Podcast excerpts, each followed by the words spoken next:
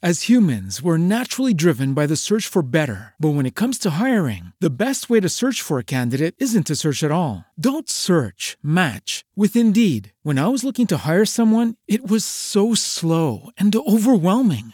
I wish I had used Indeed. If you need to hire, you need Indeed. Indeed is your matching and hiring platform with over 350 million global monthly visitors, according to Indeed data, and a matching engine that helps you find quality candidates fast. Ditch the busy work. Use Indeed for scheduling, screening, and messaging so you can connect with candidates faster. And Indeed doesn't just help you hire faster. 93% of employers agree Indeed delivers the highest quality matches compared to other job sites, according to a recent Indeed survey. And listeners of this show will get a $75 sponsored job credit to get your jobs more visibility at Indeed.com slash podcast. That's Indeed.com slash podcast. Terms and conditions apply. Settimo cielo.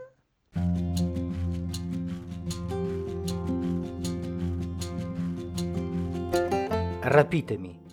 Scritto da Marco Sette. Letto da Maurizio Repetto.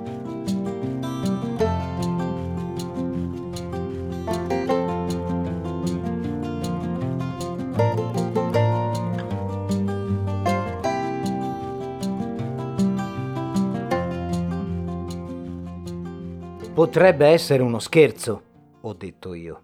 Non è uno scherzo, ha detto Leo. Però potrebbe esserlo, ha detto Geppetto. Secondo me è meglio che non se ne fa niente, ha detto Michele. Non è così difficile trovare un posto, ha detto Manco. E non so perché. Quella ci sembrò la cosa più sensata. Piccoli passi. In fondo eravamo solo un gruppo di amici al bar che progettavano una bravata, né più né meno. È uno scherzo, ho detto io. Non è uno scherzo, ha detto Leo. Ho uno scantinato libero su via dei Monti Tiburtini, ha detto Michele. Non ci pensate proprio a portarmi in un cazzo di scantinato a via dei Monti Tiburtini, ha detto il dottorino. Voglio un appartamento come Dio comanda, con vino, sigarette e la televisione per le partite, qui a Balduina o a Prati? Tu sei il rapito, ho detto io. Non hai facoltà di scelta. Non ci pensate proprio, non vi do una lira.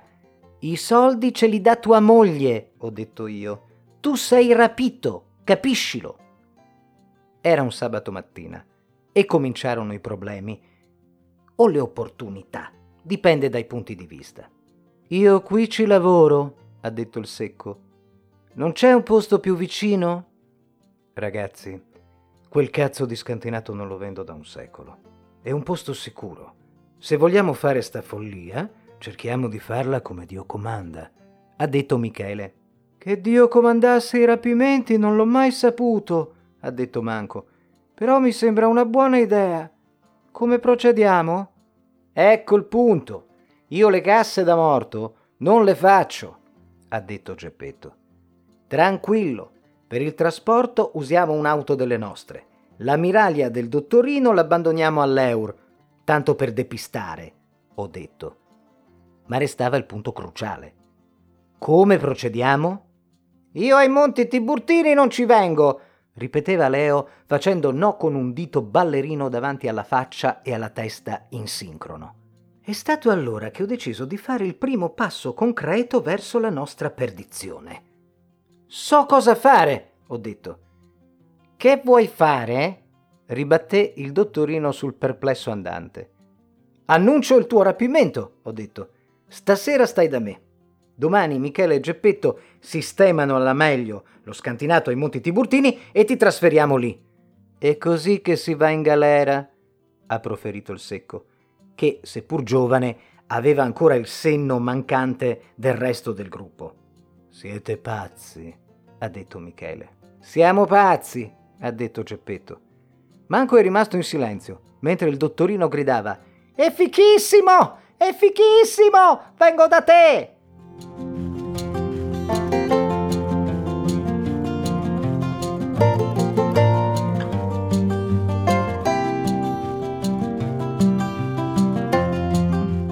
Non è stata un'idea geniale, lo ammetto. Faccio un piccolo elenco. No, prima dell'elenco una precisazione. Decidemmo di portarlo da me la prima notte, primo perché non avevamo altri posti liberi. Michele doveva sistemare la cantina prima di utilizzarla. Secondo, ero l'unico solo in casa. Un figlio teatrante in giro per il mondo e una moglie in giro per il mondo con l'amante. Insomma, ero l'unico a casa da solo. Anche Michele, nonostante la sua vena da playboy, aveva qualcuno che lo aspettava. Una giovane amante, immagino. Non lo abbiamo chiesto. Stasera sono out, ha detto. Laconico ma espressivo, il suo stile. Quindi siamo qui, il dottorino e il sottoscritto. Manco chiude il bar, il secco rolla con gli amici, Michele raggiunge la giovane amante. Geppetto fa una doccia calda con il nuovo scaldabagno da 50 litri che il fratello gli ha detto di fare in quel modo se vuole insegnare la parsimonia ai figli. Ma questa storia non la racconto per motivi di spazio. E io mi porto il dottorino a casa. Capite? No, non potete. Non potevo capirlo neppure io che lo conosco da dieci anni. E ora faccio il piccolo elenco. Hai preso il vino bianco, fermo e non troppo profumato, uno chardonnay perfetto. Quanti pacchetti di sigarette? Di solito tre al giorno bastano, ma ho bisogno di almeno un quarto di scorta, se no mi viene l'ansia. Ce l'hai Skype? E Netflix? Stasera ci sono le partite, quando ci sono le partite non me le perdo neppure ci fosse la guerra mondiale. Che mangiamo per cena? Ero già esaurito. Il tragitto dal baretto a casa del sottoscritto sono poche centinaia di metri che abbiamo coperto in auto perché naturalmente Leo non cammina, in quanto dichiaratamente filosoficamente pigro e per giunta non potevamo farci vedere insieme a passeggio. Abbiamo fatto un giro largo per non far collegare Baretto a casa mia ad eventuali osservatori, amici, nemici, parenti. Un giro abbastanza largo da sentirmi fare altre domande del tipo Ce l'hai il sedile nella doccia? Che non mi piace stare in piedi. E io dove dormo? Lo sai che dormo nudo? Spero faccia abbastanza caldo a casa tua. Ho avuto un'idea. E se ci facessimo una bella carbonara? Ce l'hai le uova? Ce l'hai la pancetta? Secondo me con la carbonara i tonnarelli sono la morte sua. Ce l'hai i tonnarelli? Usi creme per la pelle? Perché in effetti, non sapendo che sarei stato rapito, non ho portato niente con me. La vedi? Che pelle? Vedi come brillano i capelli? E ha 52 anni suonati. Lo sai che non porto occhiali, vero? Ha detto l'oculista che non aveva mai incontrato un uomo della mia età che ci vedesse tanto bene sia da vicino che da lontano. Dio santo! Ma dobbiamo andare subito al supermercato. Non ho neppure i giusti saponi, lo shampoo, lo spazzolino da denti. Come facciamo? E i cuscini sono antiallergici, spero. Dio santo. L'unguento per la dermatite atopica. Se ho una crisi stanotte, passo il tempo a grattarmi. Dobbiamo assolutamente passare in farmacia. Allora, ricordate Watchmen? Quel film surreale che narra le vicende di un gruppo di supereroi invecchiati e decaduti tratto da un noto fumetto di Alan Moore. C'è un personaggio psicopatico che sta dalla parte dei buoni e che si chiama Rorschach. A un certo punto del film viene portato in prigione dove molti dei più pericolosi detenuti sono stati catturati proprio da lui. Bene, lo minacciano e provano a vendicarsi, ma Rorschach è un osso duro e ne uccide uno, e grosso. Dopo la rappresaglia rivolto a tutti i detenuti della sala pranzo dice qualcosa come Non lo avete ancora capito? Non sono io rinchiuso qui con voi, siete voi rinchiusi qui con me. Ecco, fu quello che pensai in quel momento in auto, dopo poche centinaia di metri dal baretto, mentre Leo elencava tutte le cose di cui avrebbe avuto bisogno. Non era lui quello rapito, ero io.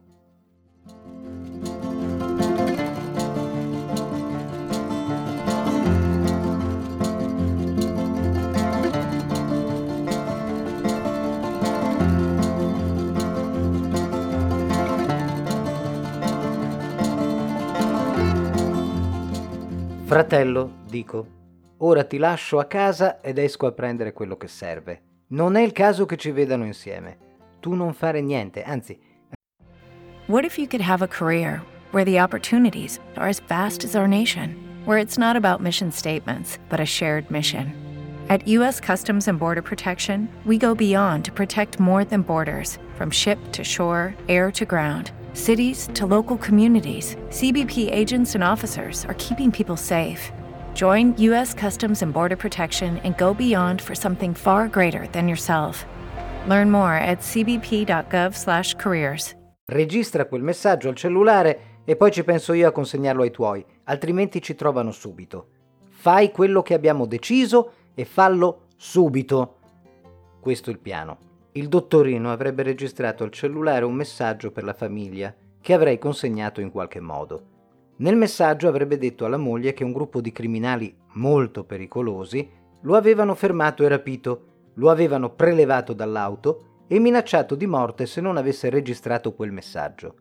Avrebbe dovuto registrarlo parlando in maniera concitata, come se fosse stato terrorizzato, ma di questo eravamo tranquilli, in quanto a Starnazzi Leo era un maestro. Per giunta lo avremmo ripreso legato e imbavagliato cercando di non filmare dettagli significativi dell'auto, in modo da sottolineare la gravità del momento. Anche a sguardo allucinato il dottorino è messo bene, o meglio, quello è il suo sguardo naturale. La polizia non doveva assolutamente essere avvisata, diceva il messaggio.